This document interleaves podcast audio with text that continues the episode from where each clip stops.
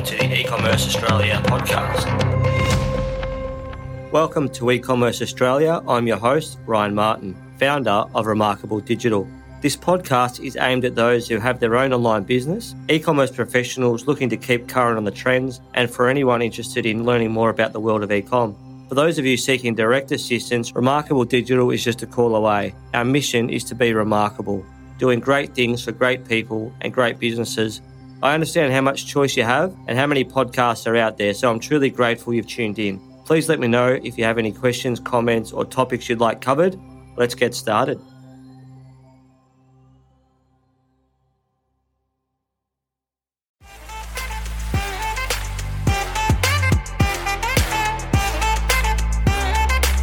Welcome to another episode of Ecommerce Australia.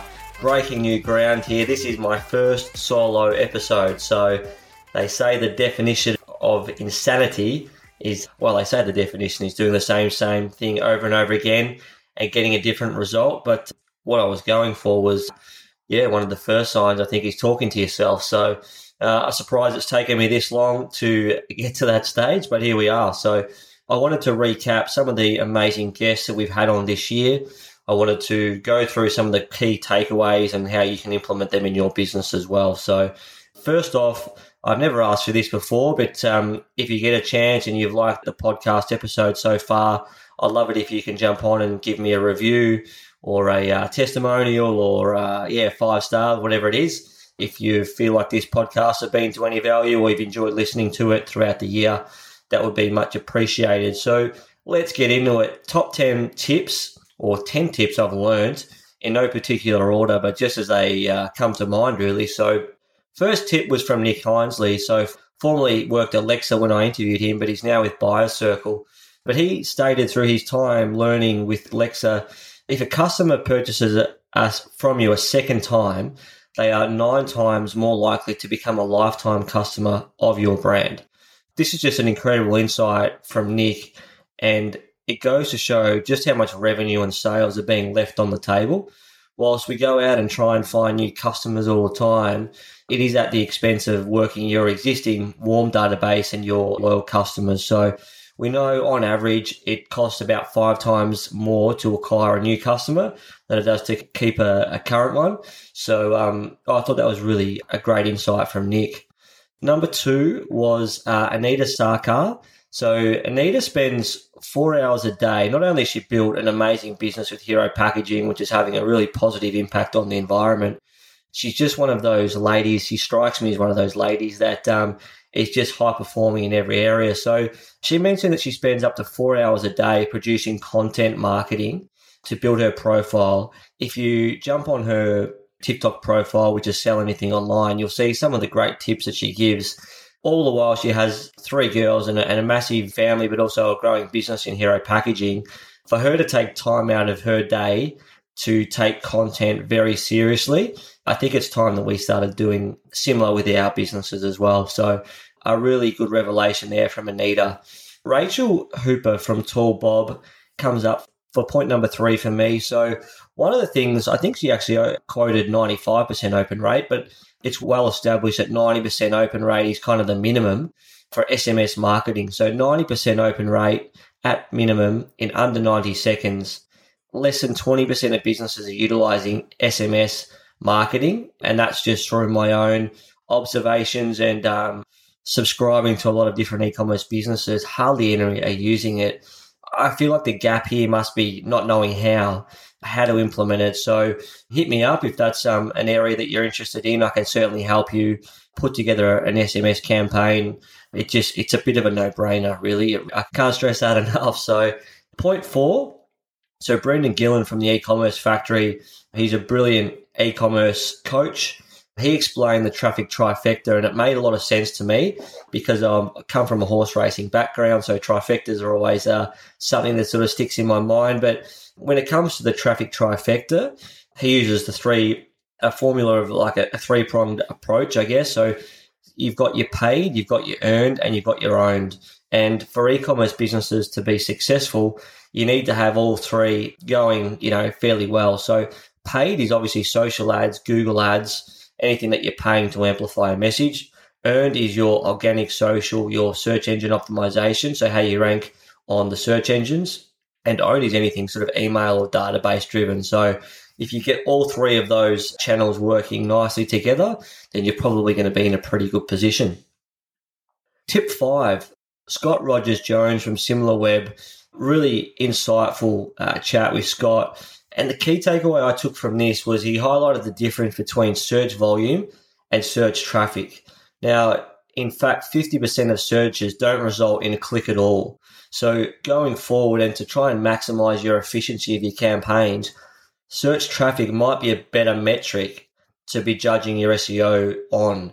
At the end of the day, business owners, we want revenue. We don't really care where we rank, especially if 50% of search receives no clicks at all. So maybe look at search traffic, which you can get from SimilarWeb's platform, as opposed to search volume, because the magic is in the niches, the long tail keywords, and keywords that actually drive traffic to your website and have a positive impact on it, not just some vanity metrics.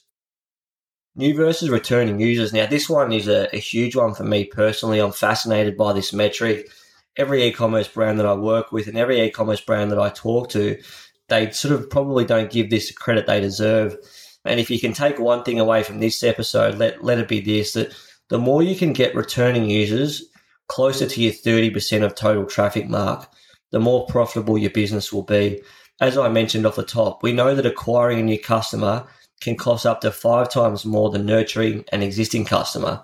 Getting them to purchase a second time also makes them 9 times more likely to become a lifetime customer. So it's extremely important to nurture people that have already transacted. They've already built, some affinity to the brand. It's more just getting them back and getting them to repurchase. It doesn't have to be the same product. It could be additional products, but getting them back to the website, we know they convert, up to 4 times as high. So if you look at one metric for 2023 and improving that, your business will be much more profitable for it. Tip 7, best practice on social media. So Alicia Mafadia from The Social Impact and Reels Queen, absolute bundle of energy. Do yourself a favor and follow her on Instagram. She has some awesome content, and she made a really great point when I interviewed her. Well, she actually made plenty of great points, but one that comes to mind was around how the social media algorithms actually work and why you need to work with them rather than against them, i.e., they want people to stay on their own platform. So adding a link to your post or sending people off platform, say to check out a YouTube clip, will not get you the most amount of reach. And it's also why you should use hooks and call to actions in your video to keep people watching, spending time on their platform. In doing so, that will help the platform and they'll reward you with more reach through the algorithm. They want more people to spend more time on their platform. It's as simple as that. If you keep that as a lens when you're doing your social posts, you can't go too far wrong. Number 8 is shipping transparency. This one, again, is, they're all really important, but this one is really important. And personally, I see this a lot, a big increase in conversion rate. When I change clients' websites to flat rate shipping where possible, or at a minimum, at least make it transparent. So if you've got products that can't quite be a flat rate, at least make it transparent. So if you consider, the traditional way of retail in terms of walking in and selecting what you want from a bricks and mortar store, you go to the counter and the staff add on an extra $15 fee, it would make you think twice, right? So the same applies online. If you have a really transparent and easy to see, easy to use, customers can factor that into their pricing before they get to the cart. They're far more likely to transact with no surprises. You don't need a hurdle just as they're about to click pay. So try and make each shipping as transparent as possible. Email automation and user experience or customer experience. I still see a huge opportunity. Sorry, this is tip 9, email automation and user experience. So I still see a huge opportunity for email automation amongst e-commerce brands. So the ability to control each touch point you have with your customer and continue to optimize these flows.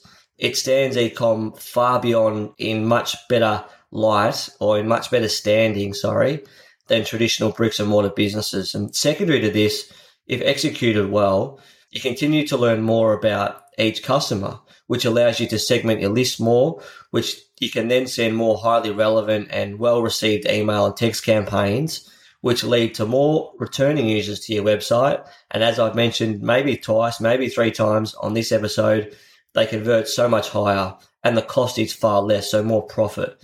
Another point around having well-segmented lists is coming to the exit of your business or sale of your business.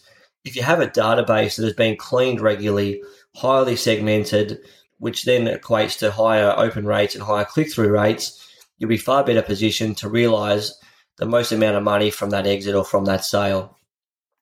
And last but not least, content. It's time, people. It's time. Understanding it doesn't have to be you or your face as the brand. You could use influencers. You could use friends. You could just be really specific on the product. Again, Alicia from The Social Co. and The Social Impact and Reels Queen, she helps product-based businesses with their reels. So maybe give her a call, but you need to be doing content marketing. End of story. With Google rolling out the helpful content update not too long ago, now more than ever, we need to be providing good quality content across social and the search engines. Video is great. Video builds trust, and it breaks down the mystery between traditional retail and online retail. So content is super powerful. It works while you sleep. It works while you eat, you train, you relax. The two main reasons content marketing might have not worked for you in the past, it could possibly be volume. You just didn't create enough volume, or quality, which could be as simple as really like not understanding the platform you're posting on, trying to repurpose some for different platforms that didn't quite work. But it's now time to consider how your content looks and dial that up in 2023. They're my top 10 tips for the year. In summary, congrats on getting through the year. It's been a roller coaster in e-com. We've had 2 years in lockdowns essentially, which sort of, I guess, fast-tracked many of the changes and implementations. It drove up the cost per clicks and cost per acquisition, got super competitive. Then personally, I noticed a trend in search traffic being fairly consistent, but conversion rates dropping a little as people went back into store. So they were using e-com sites more for research, which also illustrates the need for more content. If you've enjoyed this podcast throughout the year, as I said up the top, I'd really appreciate a review or a 5-star like anyway, if we can get that on the podcast stores, wherever you may listen to it from. I'm always open to suggestions too as to how I can make it better. If you have any special guests you'd love to hear from, if there's any topics that I'm yet to cover that you'd love me to cover, I'm more than happy to receive that feedback. I've also included a quiz in the notes and about us section. If you'd like to, you can just jump on there. It's 14 questions and it really just becomes a self-reflection piece, and it might highlight to you some of the areas that you're potentially could grow or opportunities for growth for 2023 that you may not have been aware of, or that might have been hiding, or you never thought of, those sorts of things. So I'd love you to fill out the quiz and see how you go, and hopefully provide some great value for you. Still got a couple more episodes for the year, but yeah, thank you again for listening. It's been a great year and I really enjoyed it. Cheers.